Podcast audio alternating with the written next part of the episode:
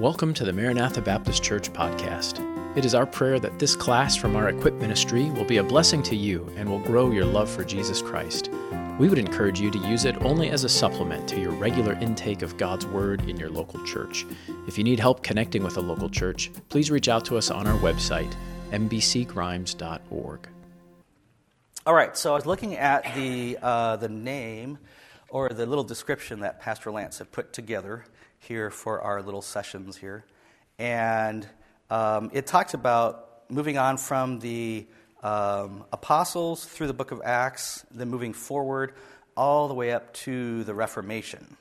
And so I was kind of wondering, I'm really flexible. It's like a big accordion. I can grow and shrink and uh, do whatever we want here the next six weeks. I'm kind of curious what you would like to cover so here's the description it says, What happened after the book of Acts? What else did Paul do?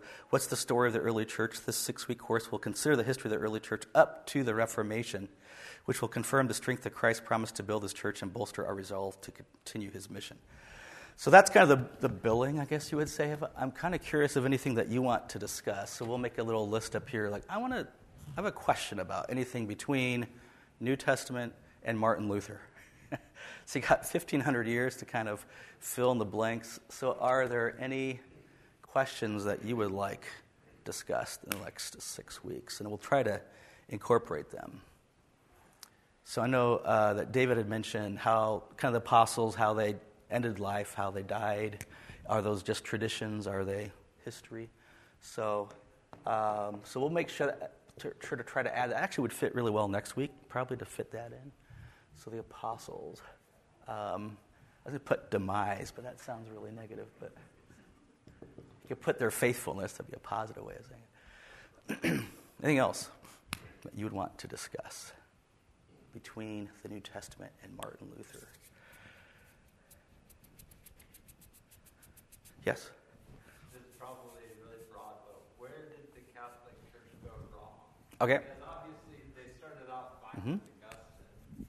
Um, or you, you have, I don't know that it was really an institution at that point, but obviously by the time we get to the Reformation, it was just a political entity at that point. Okay, so like, um, and as you know, Scott, it's not like you wake up some morning like the Roman Catholic Church started last night. Congratulations, it's Roman Catholics this morning. So how do you begin to kind of uh, see what's now thought of as Roman Catholic doctrine that would be different than New Testament? Uh, by doctrine, I just mean teaching, so New Testament teaching. Where does that come from? How does it begin to build? Um, even the Catholic Church today would say that that whole indulgence thing of paying cash and getting forgiveness of sins for purgatory, bad idea. So they themselves would actually critique some of the stuff that's happening in the Middle Ages as just really extreme without changing the core theology behind the ideas, though. So that would still be on the books with their catechism. So that's a great question. and if it's helpful, like we can give, I can give you like a list of like when different doctrines enter into the mix um, of the history that might be helpful. Other questions you may have between New Testament and Martin Luther. All right, while he's thinking about that, let's try a different list. I'm kind of curious where you are currently in all this. So let's try. Um, I was going to say 100 to 500, but that would include New Testament figures, so we'll just put 200 to 500. 500 to 1,000, and then 1,000 to what year does Martin Luther nail up the 95 Theses? Anybody remember? 1517. Good. Do you remember what day of the year? so there we go. Two Rivers Classical Education teaching us timelines. Yeah, so it's October 31st, 1517. So when you think October 31st, we think Halloween or something. Uh, but it's actually Reformation Day in, in another sense. You could actually celebrate that. I'm curious about any figures you know in these wide blocks of any Christian church history figures, not world history figures, but anybody know anybody between 200 and I should say 100, sorry, 100 and 500. Any one you know?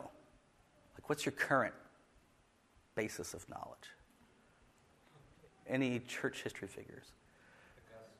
Okay, so Augustine, good. He's toward, toward the tail end of this, so late 300s, early 400s, that's when he's flourishing, but he is in that half millennium. Um, Augustine is said to be the most influential theologian between the Apostle Paul and Martin Luther. Um, at least, yeah, in a general sense. For Catholics, Thomas Aquinas might be right up there with him. But anyone else from 100 to 500? Haven't heard of that one before. Um, yes. Either. Oh, Polycarp. Good. Can't forget that guy. All right, so Polycarp. So he's martyred around the year 156, probably. And he says at that point that he's in his 80s, so 86 years old. So if you go backward, it'd be 80, 70 when he's born, and then he lives up to 156. So that's at the beginning part of that timeline, right? So Augustine's toward the end, Polycarp's toward the beginning. Any others? All right. Athanasius would actually be during this time. Good. Athanasius.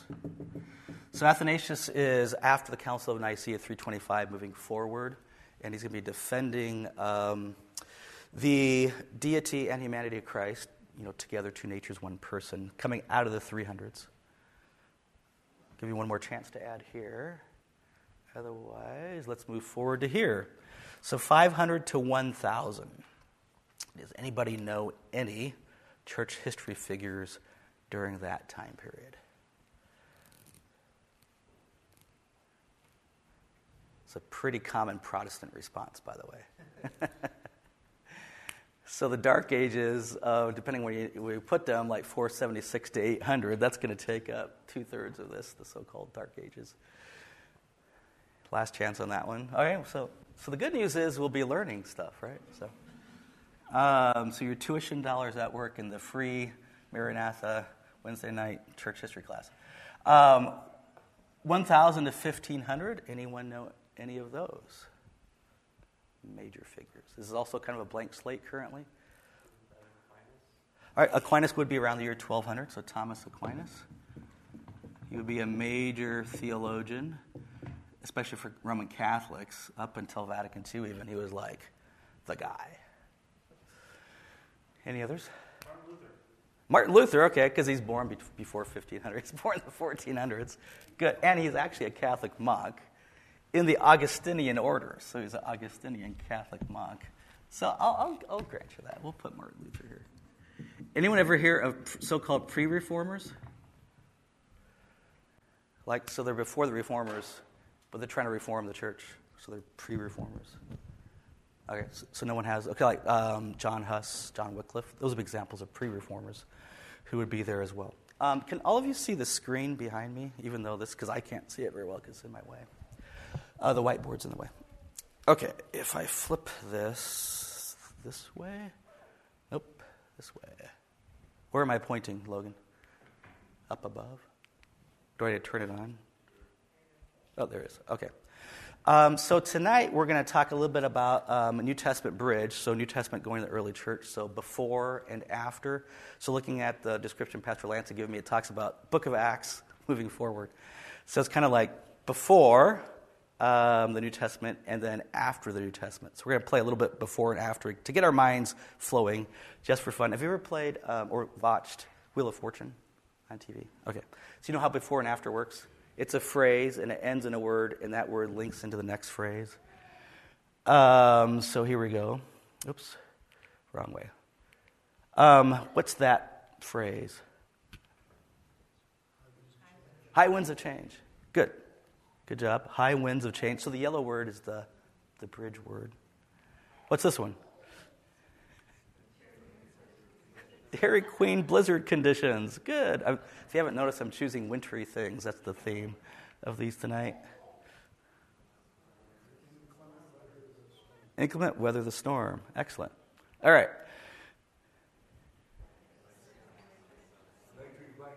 Electric blanket of snow. Keeps you warm during the snowstorm. All right, so uh, we're going to bridge tonight. We're going to do some before and after. We're going to go New Testament to kind of get our bearings, then go forward. We're, I do have a handout. We're not going to get through the whole handout. That's fine. Like I said, um, this is accordion style, so you could help pass those out if you wish. I should probably have one myself, just so I know where I'm going. All right, um, so the picture on the handout is a fish. I got this off the web. History of the early church Anybody know why the fish is a symbol of the early church? Have you heard that before? Or have you like seen bumper sticker or bumper decals with a fish on it? So it's a symbol of Christianity in some circles. Not as popular as the cross, of course, um, but anybody know why that is? Why is that? Communication wasn't in relationship to, you know, I don't know, I've always heard you draw the top and you draw the bottom. Yeah. These were together. So there's an interesting story, and it's one of those things that you hear, and I, I'd be curious if we could find like a primary source document to like fill it in, if that makes sense. But the stories that you hear, at least in the 20th, 21st century, is that you go like to the beach as persecuted Christians, and one person with his foot or something, uh, he draws you know one line, and the other draws the other line. Oh, that's who you are. You're a Christian. It's like in persecuted times, it's kind of like the secret handshake or something like that. So um, it's hard to look at primary sources and to get the full details of something like that. In terms of early Christian art, uh, the fish is sometimes used, and it's because it's an acronym. So what's an acronym mean? An acronym is letters that stand for something. So the Greek word um, is ichthus. So the i part of ichthus is from Jesus, which is Jesus. The k sound of ichthus is from Christos, Christ. The th part of ichthus is theos, God. And the us part is from huios, Son. So it's Jesus Christ, Son of God. That's um, an acronym. So it's actually a very Christian um, symbol, right? So it's Jesus Christ, Son of God. It's the fish, and it ties into, of course, miracles of Christ, as well as the feeding of the 5,000 and the miraculous catch of fish, and the idea of being fishers of men and different concepts. So that's what I chose for simple black and white art. On the um, outline here, we have some preliminaries to start off with, and so a couple of things to mention. Uh, this is uh, Pastor Lance would call this church history, I think, church history one or early church history. I think that you uh, realize that we have to define terms, right? And we're going to be using the words church uh, and Christian, we'll get to that, in phenomenological sense. What I mean by that is people call themselves churches, they call themselves Christians, and out of a judgment of charity, we are including them in our story. But um, we'll probably be talking, especially as we get later in the story, about more and more people who actually may not be true believers, that they may not be true believers in Jesus Christ in a New Testament sense of that. And so when we talk about the history of Christianity, we're kind of like, okay, what do we, who gets to define the terms? Okay. Let me try this a different way to help make sense of you. Sometimes in our circles, uh, we talk about, oh, Christianity is being uh, persecuted in the West or something like that. I personally don't think we're being persecuted yet. I think it's just more um, social marginalization. But it can seem painful to us if we don't like social marginalization. Um, but some other people around the world are really being persecuted in real ways around the world, unlike us. Uh, but from a secular perspective, it doesn't make sense to them when Americans talk that way because they're like, well, let's take polls. How many Christians are there in America? It's like, oh, 60 to 70% say they're Christians. How could a majority group be persecuted? Doesn't make sense sociologically. So what's happening is we use the word Christian in a more precise, defined sense, right? So we have like adjectives to add, like born again Christian or something like that. While others will use uh, the word Christian in broader senses. That's also true of the word church in church history, for that matter. So if you look at our definition of church, it's usually something like a covenanted, uh, a covenanted community of um, baptized believers who are, have church offices and um, intend to be a church and do the ordinances and have preaching of the word, etc. So that brings up the question, though, like, is the Presbyterian church in town, although it's gospel preaching, is it a church? Because by your definition, it's immersed, baptized believers, but they baptize infants. So then you kind of begin to elasticize your use of the word church to bring them in. And, and right, rightfully or wrongfully, this is also true of church history. You know, we'll talk about the Presbyterian church if we were, if we were to go into church history too, or the Lutheran church, etc. And so um, you have kind of a different use of the word church at times. Also, BCAD, at that point, the question isn't so much different denominations, it's like uh, often more religious or other religions and Christianity. So, uh, very beginning, we might share a few BC dates, but what's BC mean? All right, so before Christ, And then AD means what? Anno Domini, the year of our Lord, is in Latin. Anno, like annual, like annual plants or yearly plants. Domini, like Dominus or Dominate, it's uh, Latin for the Lord. So the year of our Lord, strictly speaking, AD should precede the date, like the year of our Lord 2024.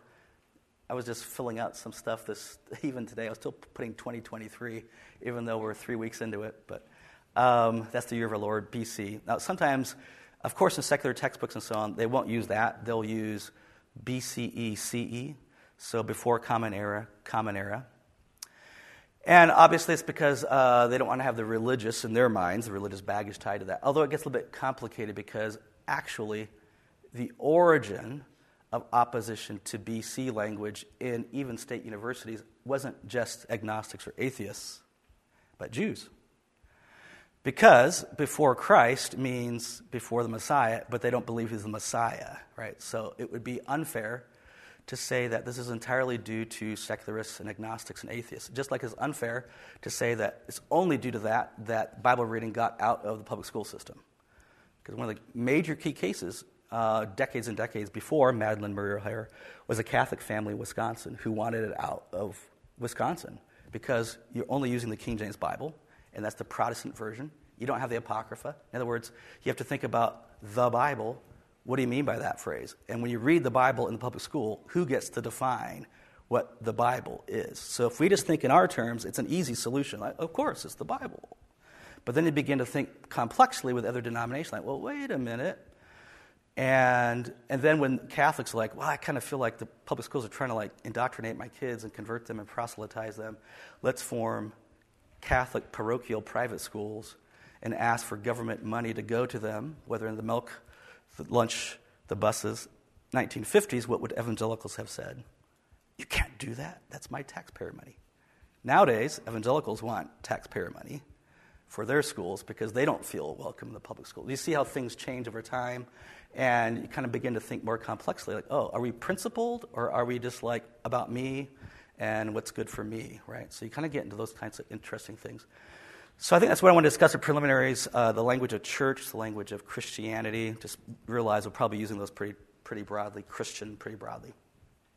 BCAD, I will retain the traditional BC AD. Although in the early church, often we'll talk about circa. So what does that mean, circa?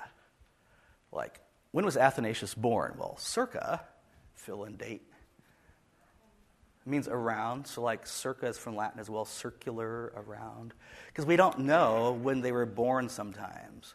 And part of the complication in the ancient world, sometimes people themselves didn't know when they were born.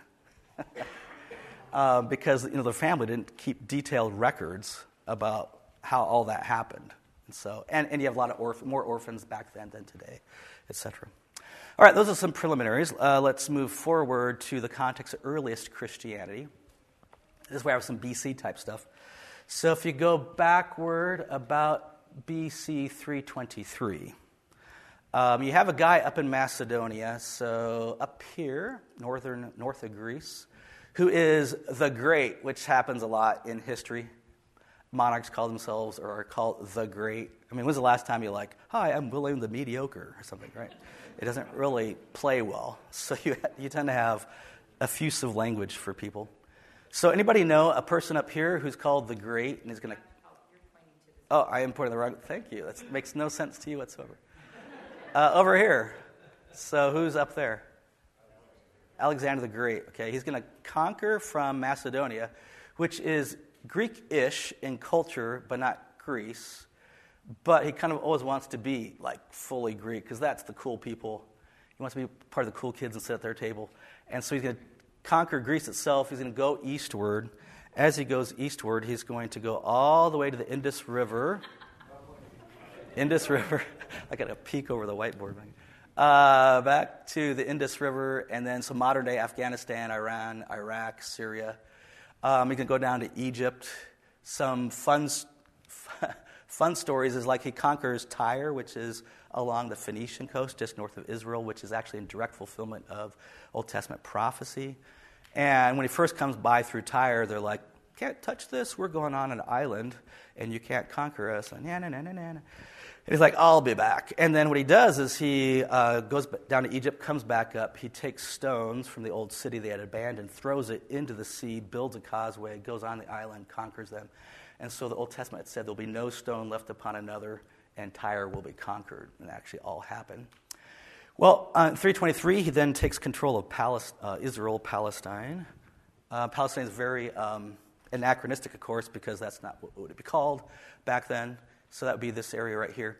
And then he dies in 331 BC uh, in his 30s. So imagine, like, you know, like back in, what did I accomplish when I was 33 years old? Not, you know, not a whole lot. This guy conquered a lot.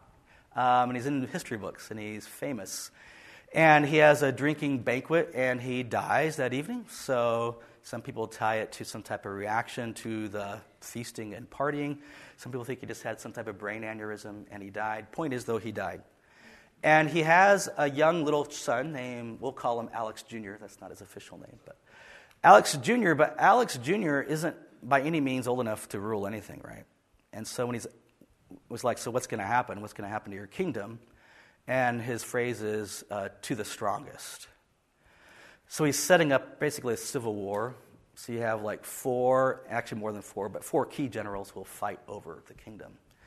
And two of them are the Ptolemies and the Seleucids. So uh, the Ptolemies, let me come this way, they're going to rule in Egypt. If this helps you to remember this, Ptolemy, it's actually spelled PT, Ptolemy, Egypt, so mnemonic device there.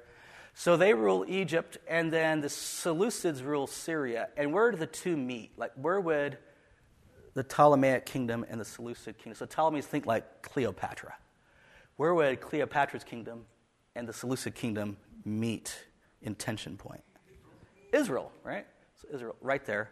So through much of human history, Israel has been a flashpoint of military conquest and tension and all that.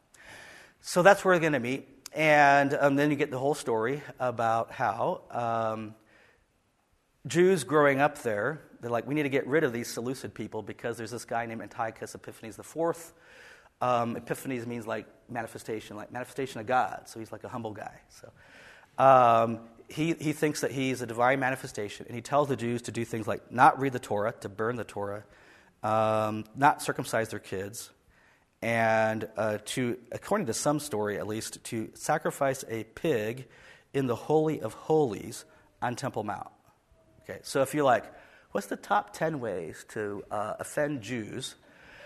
Probably putting an unclean animal in the holiest place, and, and, and furthermore, he put an um, idol of Jupiter there. So he's sacrificing a pig to a false god in the Holy of Holy place. Well, that sends the uh, faithful Jews over the top, right? We can't, we can't uh, deal with that. And so they start a rebellion. And so some priest families, named the Maccabees, which means the hammers, they will oppose the Seleucids. They'll kick them out. They'll form an independent kingdom. So this whole time period, though, is called the time period of Hellenization, which means making Greek. So what's happening is you have Greek language being spoken, you have Greek um, culture being shared, um, Greek clothing, so that's Hellenization, so making things Greek. Um, so that's the context in which Christianity comes with another facet, which is the Roman Empire. So the of the Maccabees are in control of Israel. At one point, they have a civil war, and they're, they're two brothers like fighting each other. And one's like, "I have a great idea. I want to win a civil war. I hear that there's this new kingdom out west, and that they're powerful."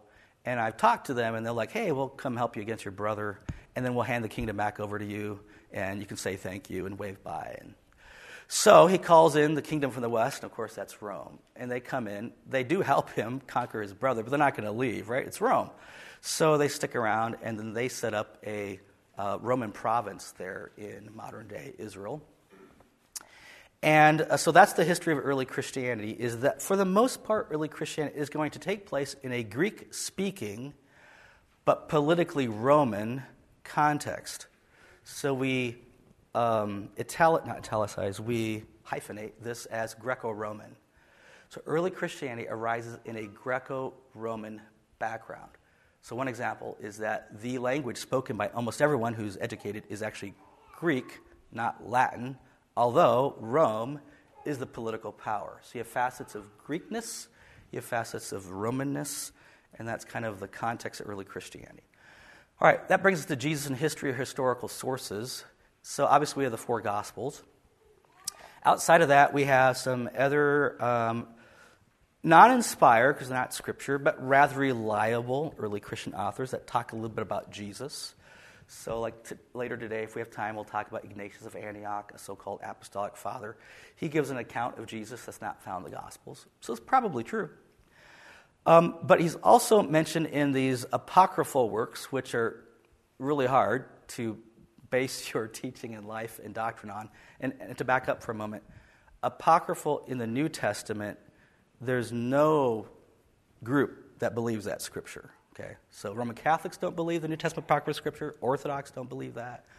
Lutherans, Anglicans, Reformed, no one believes that scripture. Where we differ with the Catholics and Orthodox is with the Old Testament.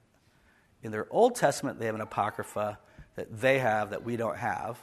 And by the way, uh, some of the books are called First, Second, Third, Fourth Maccabees, which is the story I just told about the Maccabees clearing out the Seleucids. I do think that First and Second Maccabees are rather historically reliable, but they're not scripture. They're not inspired scripture text. Um, and then you have some groups that kind of, eh, like Anglicans, if you look at their doctrinal statement from the 1500s, they would say, have it in the Bible, um, you can read it for edification, but don't base doctrine on it. It may surprise some of you in the room that the King James Bible, when it was first published in 1611, had the Apocrypha in it. And so it had the Old Testament Apocrypha in it, and it has in front um, a devotional list, and it actually has some of the readings from the Apocrypha. Like we have today, like a Bible reading list, what you're supposed to read every day for the year. Um, the King James, in that context, actually had the Apocrypha in it. Well, going back to New Testament Apocrypha. Some of this is really bizarre. If you have chance on your own, look on the web for the Infancy Gospel of Thomas. It's an account, account loosely labeled, about young Jesus, the boy, and he just does crazy things. So, um, some examples here. He is playing with childhood friends, boyhood friends. He's playing at a river, and he makes a little um, dam on the river out of mud. It kind of stops like a beaver dam. But one of his friends kind of kicks it over, and Jesus gets mad. Boy, Jesus gets mad, says something, and the boy topples over dead because Jesus is amazingly powerful. So then Jesus goes to what we call kindergarten, and he's trying to learn the alphabet. And his teacher's like, "Come on, get with it." And Jesus like, "Whoa! Not only do I already know the alphabet because you know he's divine, but also I know the secrets behind the alphabet." And he says something, and the teacher dies. And so then uh, they ask Joseph and Mary to like, please keep Jesus at home. It's actually found in the Infancy Gospel of Thomas because people are dying. And then he does things like he takes little clay birds, he makes clay birds, throws them in the air, they fly away. So it's interesting, it's really supernatural, but it's not the type of miracles you have actually in the New Testament. So the New Testament, first of all, you don't have just random miracles like, let's make clay birds, throw them in the air. I mean, they're always for a purpose, right? They're for a purpose, uh, and they tend to be very helpful to people. The one exception of a destructive miracle would be probably the cursing of the fig tree, but that's not a person, that's, you know, a plant, and he curses that. You don't have Jesus killing off people because he's divine and can do such things inside the New Testament.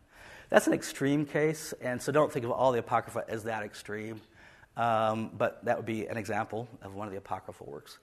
However, we also have Jesus stuff in Roman and Greek historians, so this is really interesting. So, some people like Suetonius and Tacitus, they actually mention Jesus Christ around the year 115, 110, that era. Um, another one is Pliny. And if all we had was those Roman authors writing in Latin, as well as Josephus, who's pictured here, so he's actually a Jewish author writing in Greek, uh, but he's writing for the Roman emperor. He talks about Jesus, although it's really debated what part's meant to be there and what part is later Christian copyists adding stuff in there.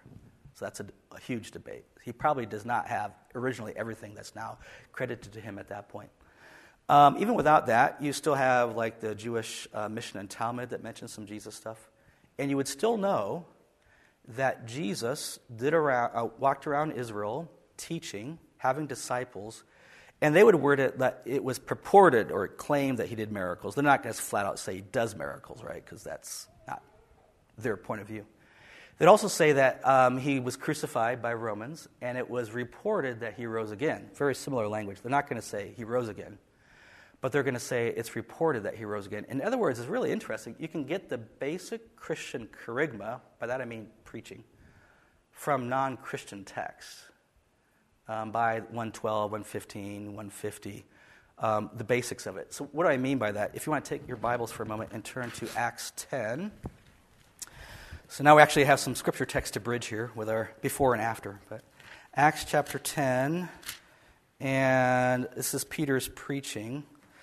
And we can jump down in verse um, 37. That word you know, which was proclaimed throughout all Judea and began from Galilee after the baptism which John preached, how God anointed Jesus of Nazareth with the Holy Spirit and with power, who went about doing good and healing all who were oppressed by the devil, for God was with him. And we are witnesses of all things which he did, both in the land of the Jews and in Jerusalem, whom they killed by hanging on a tree.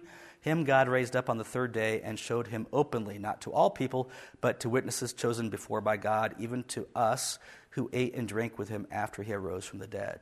It's a very basic Christian message. It talks about Jesus is the Messiah, his person. He's called the Lord of all in verse 36. Jesus Christ, the Lord of all. It talks about his miracles. It talks about disciples. It talks about teaching. It centers on the crucifixion, although, strictly speaking, it doesn't say cross. Um, you can see in your English translation it says tree. And that's often how a Jew would talk about that. That's how Peter, who's the, the uh, preacher here, talks about it in Acts 10. Peter talks the same way in, in 1 Peter. And so they would tend not to use the word cross. Word cross is a Latin word. But also it's because in their mind it ties into Deuteronomy. So, what does Deuteronomy say about all this? Cursed is everyone who's hung on a tree, right? So, it's a tree. Um, it's a tree like uh, figure, but it does seem, based upon the accounts in the Gospels, there is a crossbar that Jesus helps to carry, etc. Where it is on the cross, that's a whole other question. Like, is it at the top, is it in the middle, towards the middle, etc. But it is a cross like thing.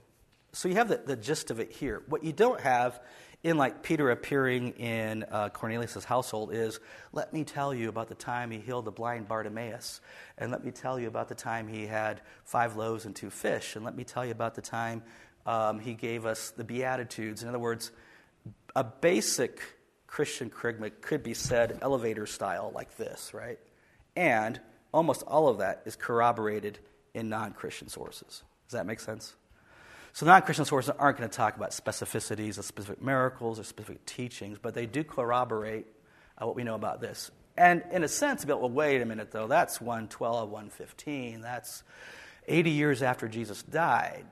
And that's true. Josephus, though, is 90, so that would be 60 years after Jesus died. Let's actually turn the corner on that from argumentation perspective, though. What other low class Galilean do we mo- know much about? From AD, you know, 0 to 30, as it were. Because they don't leave us written material and they don't have a strong influence in culture. The fact that we know anything about um, this low class, because he's born into a carpenter family, etc., um, Galilean, is pretty amazing, actually. So, even from a secular perspective, the fact that we have knowledge. Now, there are a few secular historians who, who think all of it's made up. So, the early Christians make the whole thing up, like the whole cloth, warp and woof, all the whole thing. And not just the resurrection or miracles, but everything. There was a prophet, Drake University here in town, two decades ago, who took that view. It's called the Christ myth view. But most secular historians think that's just outrageous. Otherwise, if you're that critical and skeptical, what do you know about Plato? What do you know about Socrates? Like, Socrates left nothing in writing. All we have is Socrates is people writing about Socrates, much like Jesus, by the way. We don't have Jesus' writings, we have people writing about Jesus. And anyone ever heard the name Bart Ehrman before? Anyone heard that name? He's a strong skeptic. He, grew up, well, he says he had an evangelical conversion in high school in Kansas, uh, state of Kansas. He goes off to Moody Bible Institute, uh, transfers to Wheaton to complete his degree, and then goes to um, Princeton Seminary, becomes an agnostic in the midst of all that. He's one of the most um, publishing, like rapid rate of publication, and most fiery um, agnostics in New Testament scholarship today. Even he says, oh, crazy Christ mythers, like they don't believe Christ existed. That's crazy. Of course he existed. I mean, even he would think that there really was a Jesus of Nazareth. He would say the legends grow over time, right? So all the miraculous stuff is brought on by accretion, but he would still say that Jesus existed. Um, it's interesting, in the Jewish sources, they never deny he does miracles, but they claim that he went down to Egypt and he picked up sorcery, or his family did. Like his family and he go down to Egypt, pick up sorcery, and then they do magic. That's how he does um, supernatural things. So, two things about that. One is apologetics. So, to back up, what's that word mean? What's apologetics mean? Like apologia or apologia is defense. So, it's the Greek word for defend. When we hear apology today, we think like, oh, I'm sorry, I'm a Christian. Didn't mean for that to happen. That's, that's not what they mean. They mean defend, like you defend the faith. And um, so, in the ancient world, often the point of contact of defense isn't whether or not miracles can happen, because a lot of worldviews thought they could. The question was who caused the miracle to happen? Was it demons or was it God? So apologetics kind of changes based upon your, your antagonist, like who you're fighting against at the moment. The other thing to put in the mix is that this shouldn't surprise you, though, because what do the Jews say in the Gospels themselves about Jesus and his miracles? They say they, they credit it to what? The power of Beelzebub, which is a name for Satan, right? So the Lord of the Flies. So they credit it to Satan. So we already knew that. Even if we didn't have the mission Mishnah Talmud, we know that Jews acquiesced to miraculous things happening, but they would say that was done through um, negative powers, I guess you would say. Before I move on, any questions about that at all, or about? Um, I could add more if you want. About there's a 150s guy named Lucianus Samosata. He's like the late night talk show host of the second century. By that I mean he makes fun of everybody. He's just completely satirical. Through, through humor, he just cuts everyone down. And he has a book called Peregrinus. If you think of peregrine falcon, it's someone who flies, or a falcon, a bird that flies, flits and flies. So the hero of his story tries out all kinds of systems. He's a Platonist for a while. He's a Manichaean, or I don't know if he's a Manichaean, but he's um, a Epicurean for a while, a Stoic. He tries Christianity for a while, and then and he uses the whole thing as a framework to make fun of everybody: Stoics, Epicureans, Platonists, and Christians. When it comes to Christians, he's like, even though he was not very bright, he's actually kind of slow guy. That he was brighter than all the other people who said they were Christians because they were really not bright and then he becomes a leader quickly because he's half bright. And then they make him like a pastor, and then he gets imprisoned. But then, because they're Christians, they, they bring him food and clothing, and so a Peregrinus is like in prison living the high life. He's like having potluck banquet dinners every day because the Christians are helping him. And then uh, Lucian goes on to say, and you know, they're elevating him just like they elevated uh, that, that teacher of superstition i.e., Jesus, from the first century. He's very negative. Interestingly, though, it actually teaches us some positive things, though, about early Christianity. Like they actually take care of fellow imprisoned people, which is what's commanded in Hebrews chapter 13. Remember those who are in prison. And, um, and also it's stressed in Galatians 6 help out those, especially those of the household of faith, who are poor. That's another example of Jesus being spoken uh, we'll talk about Tacitus next week. We talk about um, persecution because he has some fascinating stories about that. All right, growth in the book of Acts. Yeah, question. Mark. Mm-hmm. Yeah. Was there anybody who, I mean, like the Catholics have the Old Testament Apocrypha. Was there anybody at any time that, that, that this was part of their canon? Yeah. So in the New Testament, everyone's the same across all denominations of Christendom, with two exceptions. There are some Syriac Eastern Christians who don't have the book of Revelation. So they cut it out. And it is a very hard book to interpret and understand. And because it was hard, some people are questioning it. Um, so we, you know, Eusebius talks about people questioning it, but they actually don't have it in their Syriac Bible. Down in Ethiopia, the Ethiopia, Ethiopic Christians have everything we have, but they also have First Enoch with the New Testament, though, which is like an intertestamental book, um, and they add it to the New Testament. So those are two very small exceptions, but Roman Catholics, Eastern Orthodox, um, etc., they would all um, be just like our New Testament. Now, um, some secularist type people who don't believe in the concept of canon on a theological level, what I mean by that is they don't think any texts are inspired by God. Uh, they have started to work with five Gospels Matthew, Mark, Luke, John, and Thomas not the infancy gospel of Thomas that I talked about. That one's just the weird one. It's fun. It's really fun to read, but it's just weird.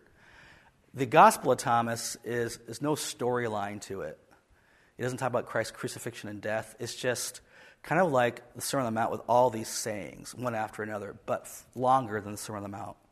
Some of the sayings of the Gospel of Thomas are exactly like the synoptic Gospels that we have. You will see it word for word in both texts. Some of them are quite different. Probably the most famous one is the way the whole thing ends at the end. It says, Until women become like men and men like women, they will not enter the kingdom of God. Well, that verse is used anachronistically uh, by modern people involved in sexuality, gender issues. But what's happening in that specific verse is probably a very Gnostic background. So let me back up. Uh, Gnostic was a heresy that downplayed the body. And so, since genderness is, you know, we would say DNA, they don't understand DNA back then, but they would understand anatomy. And so, it's kind of like get past your bodied embodiment, think of the immaterial self, the real you, which is the divine you in Gnostic views. That's what they would probably mean by that, by women becoming men and men women. They don't mean transition surgeries or like that. What, what they mean is go beyond embodiment to stress the real inner you. Um, so there even seems to be some heretically influenced sayings inside the Gospel of Thomas. Um, but you can look at work like the five Gospels of Jesus, so Matthew, Mark, Luke, John, Thomas. Some secular uh, groups like the Jesus Seminar have tried to work with that and bring it. This is really important to consider in that if we are sending 18 and 19 year olds to places that they take a religion class and they start hearing about these things and they never heard about it in church. They're like, I feel lied to. Like, I didn't know there's a Gospel of Thomas. And so, probably the best thing is to kind of begin to inoculate them like, hey, we know about those things. It's okay. Um, they are out there. If you're really interested, uh, go to earlychristianwritings.com. You'll see a whole list of all this types of stuff you can look into. Um, realize that the website itself is put together by more liberal, theologically liberal people, but it will give you um, translations of, of, many of these documents, whether it's the Gospel of Mary, um, the revelation of Peter, the revelation of uh, Paul, the Acts of Paul, the Acts of John. These have names tied to apostles, um, but most conservative scholars and even most moderate scholars would say they're probably not written, though, until the second century. What complicates that is that liberal scholars don't think canonical gospels are written until like 80, 90s and beyond. They wouldn't date them like we would, 60s, for example. We're, we're approaching similar evidences with completely different worldviews. So that, for example, when a secularist looks at Mark and Matthew, and Jesus seems to prophesy the destruction of Jerusalem by the Romans, like, well, there's no way that's written 80s, 60s, because the destruction is 80, 70 they don't believe in the supernatural possibility of prophecy. So it's written post facto, like people put the words in Jesus' mouth as if he prophesied a coming destruction, but it's really later Christians making it up, putting it on his mouth. That's the, the common view you would have in more secular circles. If you were to take um, like a New Testament class at University of Iowa or Iowa State University. Something to think about all that. And actually, I'm to say something about the whole, I'm actually in favor of, personally, I'm in favor of vouchers, so don't take my previous illustration wrongly. I was trying to say we need to be principled in all that. Something to think about on that kind of issue, too, though, is let's teach the Bible in public schools. If you're thinking like how we would teach it, if you're thinking about University of Iowa trained secular people teaching the New Testament to your 12 year old, 13 year old, you might start thinking a little bit differently like, oh, I'm not sure if that's the greatest idea.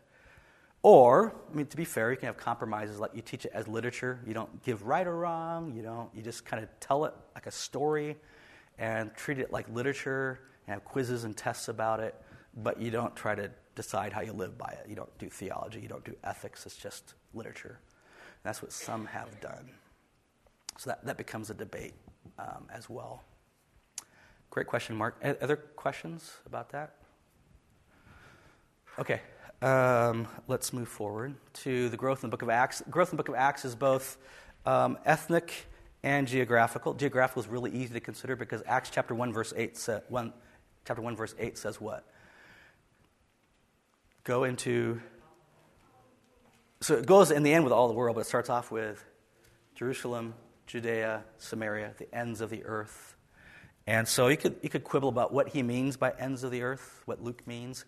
Probably, at least what he probably doesn't have in mind, at least, is like Polynesia and Fiji and Tahiti, Fiji and Tahiti. Um, it's probably the known world.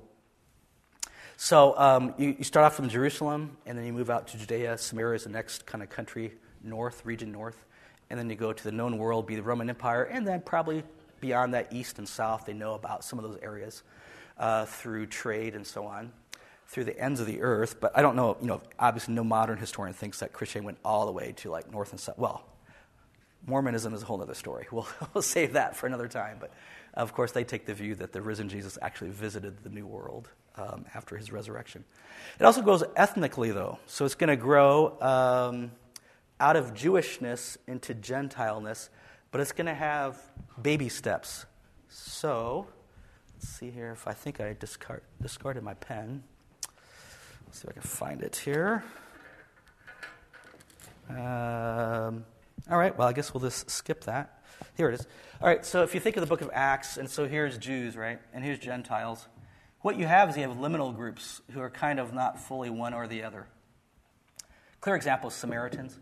So Samaritans in chapter 8 are brought in, and they are like half Jewish, right? You also, though, have uh, people like God-fearers and proselytes. So those would be Gentiles. Uh, proselyte is a complete convert to Judaism. So, like in the male case, be circumcised. A God-fearer is someone who's interested in Judaism, is abiding by a lot of the ethics, but isn't a full convert. It's often the, the stopping point for the males to be circumcision. And this may sound like a weird one, but the book of Acts stresses it, and that's the eunuch in chapter 8. Because the eunuch in chapter 8, by Mosaic law, could not go to Temple Mount. He could not be um, in the holiest place of the Jewish religion. He's an outsider. But yet he's brought in um, into Christianity by the preaching of the gospel. So uh, you have liminal groups that are already being brought in. So it's both growing um, ethnically as well as geographically, which brings us to the split with Judaism. One of the major things that happens in the book of Acts is that Christianity and Judaism begin to part their ways. So in historical scholarship, this is actually called the parting of the ways.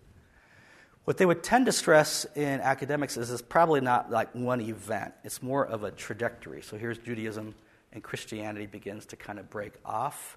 And so in the first century, um, an outsider, like a Roman politician, would probably think of Christians as a subset of Jews. So you have Pharisees, Sadducees, Herodians, Essenes, and Messianic Christians, like this, a subset of Jews throughout the first century. When you get to the second century, they, oh, I think it's an entirely different religion. Like, this isn't just Judaism, this is like different. At that point, even an outside politician would know these are different from each other. So, what are some major breakoff points inside of, of the book of Acts? So, one would be the Jerusalem Council. It's often called that. I personally don't prefer that language. This gets to your views of church government. But even Baptists often call it a Jerusalem council as if it's just the elders talking and making the decision. It clearly says in Acts 15, it seemed good to the apostles, the elders, and the entire congregation, it says, the entire assembly. So you could call it the Jerusalem Assembly. And what's, what's on the docket for their um, business meeting? What do Gentiles have to to? Yeah, so to be saved, do you have to be circumcised is like the key issue. So just to kind of make this, you know, really stick in your mind. Can you imagine if you're on family vacation somewhere and uh, let's go to church because we should go to church even though on family vacation, and you're like, okay, so we visit this local church, so you know, uh, Green River Bible Church or something. And so you're there and you go to the uh, assembly. And they say afterwards we're going to have a church business meeting. You, you're welcome to stick around. You do so. And in the business meeting, the order of uh, conversation is: Do you have to be circumcised to be saved? You'd be like, these are weird people. Like, let's get out of here, honey. Let's take the kids and go, right? Because it's a different period of time where they are. They're, they're figuring out self identity issues. So that's a major one. Another major one is um, the destruction of Jerusalem because the Christians don't defend Jerusalem, they flee, they run away. And the non Messianic Jews are like, You cowards, you didn't defend the holiest places. We don't like you. So, you know, We are different. You are Christians. We are Jews. That was another key turning point. That was AD 70. To be fair to the Christians, though, why wouldn't they have the same um, perspective to defend Jerusalem as the non Messianic Jews would have? What are some reasons? The temple, because it's nice, you can worship in it. And they do, actually. They worship in Solomon's portico, but they don't need it because they don't do sacrifices. So you don't need the temple. While the Jews, they want to preserve, right? The temple's the holy place. Also, probably some of them thought uh, of Jesus' words when you see these things happening and armies outside the gates, outside the walls, flee to the mountains. Even if you're pregnant, flee. Even if it's the Sabbath, flee. So they're going to run away. And so they probably think they're actually obeying Jesus at that point. Um, that's another kind of facet to all that. So that's another key turning point. Another one is AD 135. And what happens here is there's a guy named Bar Kokhba. He's a Jewish leader, and he's like, I'm the Messiah. Follow me. We're going to rise up again against the Roman Empire, AD 135. If you're a Christian Jew, or a Christian in general for that matter, but especially a Christian Jew, and the Roman uh, leaders are like, hey, there's this Bar Kokhba uh, guy. So his real name is Bar Kosaba, but Bar Kokhba means son of the star because he thinks he's the fulfillment of numbers, prophecy of the Messiah. And people start following him. And you, you know the end of the story because the Roman Empire is a little bit stronger than the Jews, right? So you know how it's going to end. If you are a messianic Jew, what would you probably let the Romans know? That's not my president, or want to say it, right? It's like, he's not my guy. He's not my Messiah. Our Messiah came. Um, he didn't uh, come, at least you know, the first time, to overtopple the kingdoms so you can get into the future about all that happening. But he's not our guy. It's at that point that Romans probably recognized the difference between Christians and Jews. Like, oh, you are two different groups. Inside the book of Acts, though, uh, Christian is rarely used. It's in chapter 11, and they're called Christians. There's only one other book in the New Testament that uses the word Christian. Anybody know what the name of it is? Only one other New Testament book uses the word Christian. It's First Peter, actually. Um, it's a pretty rare word, actually, in the New Testament. In the book of Acts, there are other words they use far more commonly than Christian. So, what do they call Christians in Acts without saying they're Christians? Believers, brethren, brethren disciples, um, followers of the way is actually a somewhat common one, actually, like nine or a dozen times or so. Um, Nazarenes a few times. Um, I'm missing one or two.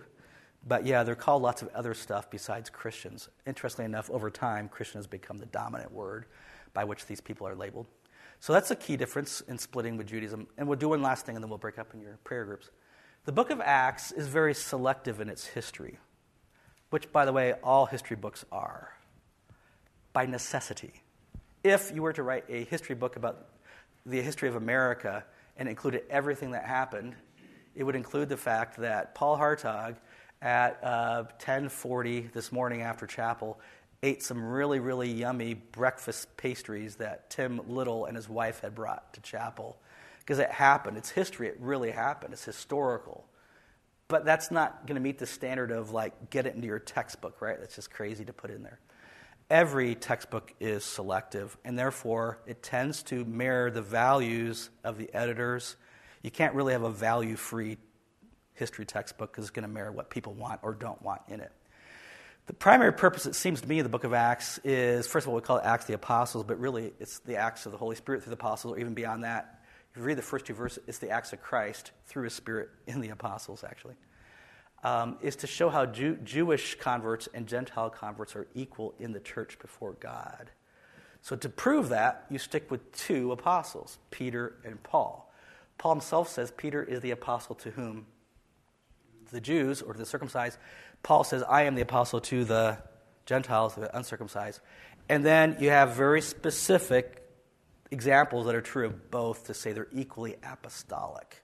So, quickly, what are some things that happen to both Peter and Paul in the book of Acts? Or things they both do in the book of Acts? I'm sorry? Preach to Gentiles, actually, because uh, Peter does that in Cornelius in Acts 10 that we read. Um, and Paul does that throughout the end of the book, chapter after chapter. What else do they do? Heal a lame man. So Peter raises a lame man in the temple. Paul uh, raises a lame man in Lystra. They raise someone from the dead. So Peter uh, raises Dorcas or Tabitha, if you're like old school, you twitch your nose. Um, and Paul raises Eutychus, who's like the patron saint of sleepy church members. If you remember, he's the one who's in the window and he falls out of the third floor and then dies. It seems like he dies. They pick him up as dead, and then Paul raises him. Uh, they both have visions. So Peter has the pig in the blanket vision, where it's kind of like, eat the meat. I'm telling you, eat the meat. Like, no, it's unclean. No, eat the pork. And then uh, Paul has a vision of the Macedonian young man telling him to go to Macedonia. They're both in prison. They both appear before the Sanhedrin, um, all kinds of things. So what's happening is that Paul is equally apostolic as Peter. Like, make your list of what it takes to be revered apostle, and Paul is just like that. Paul is as good as Peter. Therefore, the Gentile mission is just as divine as the Jewish mission. God is reaching out to Gentiles as well as Jews, which doesn't amaze us because in this room this evening, I doubt there's a single Jew ethnically in this room. Is anyone Jewish? Mark, do you know percentage? I mean, there's a small chance because of my mom's Hispanic side with the conversos getting kicked out of Spain, coming to the New World, uh, that I have some Jewish blood in me. I've never taken a DNA test, but, but most likely we're all Gentiles. We just we can't imagine a scenario in the Greco-Roman context in which 10 to 15 percent of the population is Jewish, and like 0.001 percent is Christian, right? That's what it's like early on uh, but we simply can't imagine that. I am out of time. I could say more, but we'll pick up our story next time. Um, so, yeah, his, his um, armies were slaughtered, destroyed, and it wasn't even as big of a fight as the 70s revolt in Jerusalem. when They had Masada and all that in Jerusalem. It was pretty easy to wipe out in the case of uh, the 135 revolt. So, all right, um, let's break up in our groups for the 15 minutes of prayer here. Um, I don't know how it works. Sorry.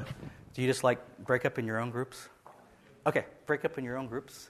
I'll come join a group, I think, and uh, have a word of prayer. If you have anything else you want to talk about in the next couple of weeks, add it to our list, and I'll be happy to try to address it. Thanks for listening. For more resources, visit our website, mbcgrimes.org. May the word of Christ dwell in you richly, and to God be the glory.